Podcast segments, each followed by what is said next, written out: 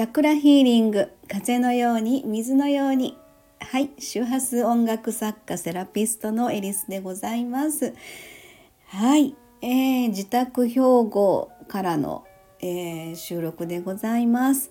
ちょっとあの13日のねえー、般若心経と周波数音楽の祈りということでコラボの、まあ、ステージをあのさせていただきましてそれから、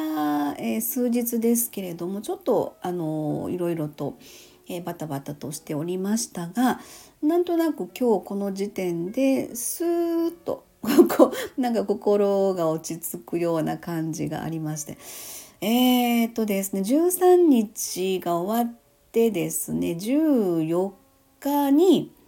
えっとまあこっちの移動してきたんですよね。その時にうちの社長の車に乗ってうちの家まで送っていただいて、えー、そしてここの家に1泊していただいたんですよね。それで次の日に、えー、兵庫県の養父市っていうところをご存知でしょうかね。あの藪医者の発祥地というふうに言われてますけどちょっとお話それちゃいますけどあの藪医者っていうのは今ではあの腕の悪いお医者様の代名詞みたいなあの感じでねなってますけれどもその昔は逆だったそうですね。えとても名医があのその藪にいらっしゃったと。なんかそのそれがいつの間にか逆転して藪にいた名医のお医者さんがえー、逆の発想になってやぶ医者みたいな。まあちょっと話それましたけれども、えー、そのやぶ市にありますですね。あの、まあ、株式会社ゼロさんっていうねえー、お水とかいろいろ商品ありますけどそこの社長様とちょっと親しくさせていただいておりましてで、まあ、せっかく名古屋の方から兵庫県のうちのねとこまで来てますので、え、じゃあ養父市のそこの社長様宅の、まあ、会社の方ですね。えー、お邪魔してしようかなかなということで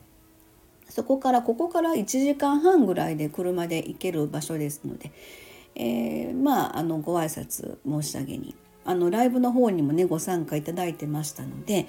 えーと、その社長さんはですねすんごい忙しくて全国やっぱり飛び回ってらっしゃる方ですのででその名古屋のライブの時は長野県からの帰りでうちに寄っていただいて名古屋に寄っていただいてっていうまあいろんなところで、えー、たまたまじゃあ今回あの藪にいらっしゃったので。じゃあ伺いますっていうことでお邪魔いたしましたそしたらその日はですね15日ですよね15日に行ってえー、とですねあのすごいまあそこの地元の神社さんとか、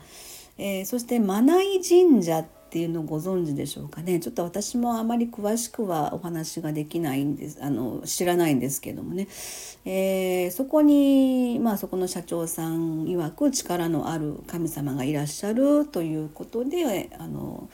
神社巡り急遽神社巡り天橋立まで行ってでそこで伊豆市そば みたいな道中でね食べてっていうちょっとこう一日かけてっていうそのそんな感じの。えー、日程というか日になったんですね。それが15日でした。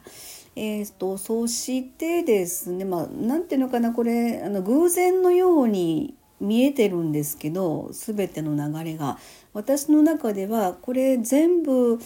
あの一本の線に乗っかってストーリーになってそれで今今日この時点17日ですけどねここにあのその先がつながってるなと。で私やっぱり今回のライブであったりとかライブの後とかちょっといろんな方にお声かけいただいて、えー、まああのまだ決まってないんで何とも言えないんですけれどもその後の流れにつながるかなと思うようなあのお話をいただいたりとかですね。ちょっと自分今までの流れとは違うような何かすごくえー、ずっと小さい川の流れだったのがどんどん大きい川に流れてきてその先の大海じゃないですけどバーッと大きな流れの中に入っていくようなそんな感覚なんですよね今。でちょっと私イメージでしか話ができないんで、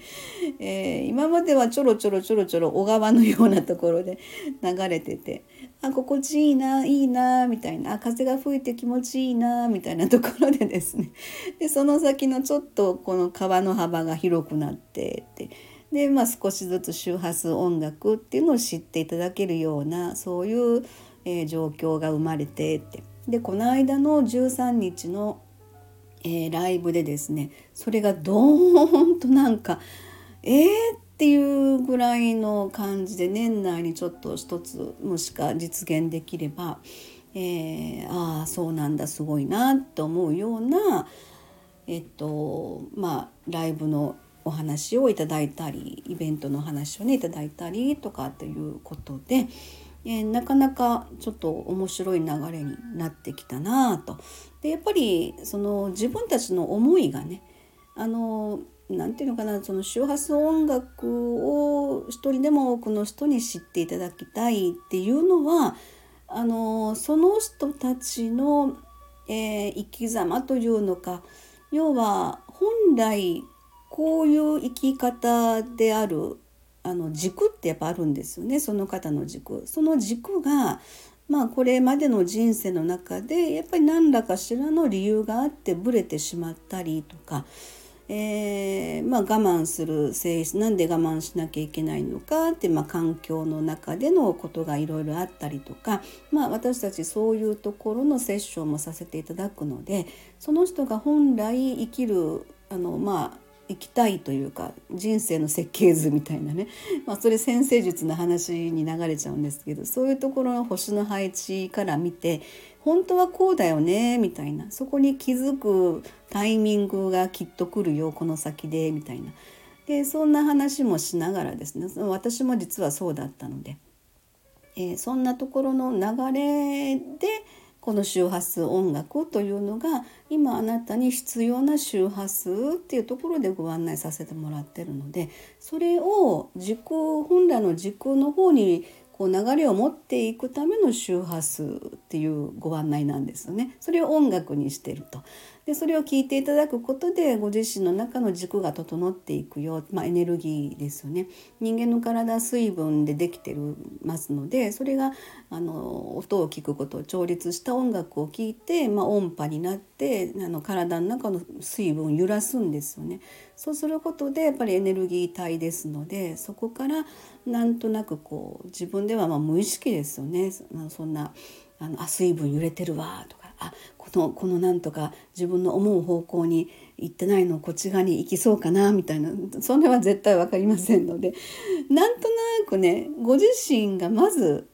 こう何て言うのかな今までちょっと沈みがちだったのがちょっと顔を、えー、上を向くとかうつむき加減だったのが少し顎を上げるとかそういうふうな状況になった場合にやっぱりあの周りからの環境がガラッと変わってくるんですよね。やっぱりずっと沈みがちな人っていうのはどうしても沈みがちなオーラが自分から放ってるような状態だったりするとどうしても沈みがちな状況を引き寄せてしまう。だけどちょっと顔を上げることによって見える景色も変わってきますからそうするとご自身の中から出てくるオーラもちょっと顔を上げたオーラが出てくる。そうするとあの前とは違う状況を引き寄せてくるっていうそういうとこ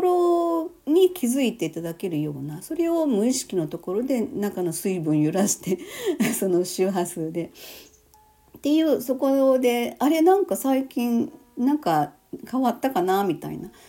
人が変わる自分が変わるとやっぱり人も変わります。付き合う人も変わってくるのでそうすると大きく環境も状況もガラッと変わってくるなっていうのはまあこれまで生きてきた 自分の経験に基づいてそんな感じもあるんですけどね。でそんなところであのどうしても人が苦手なんだっていう方もいらっしゃいますしあの苦手なんだって思う理由が絶対どっかであるんですよね振り返って人生の中で。えー、そういうところをまあ紐解くみたいな感じのところをやってるんですね。えー、ちょっとグダグダ喋っちゃいましたがあもっと違うこと喋ろうと思ったんですけどまああのまた別の機会で。要はあの13日のライブ以降ですねえー、そんな形で、えー、いろんな方にお世話になってこれから自分がやりたいことに対して本当にそれが形として実現できる方向に持っていきたいとそんな風に感じてるわけですね。えー、決してその自分たちの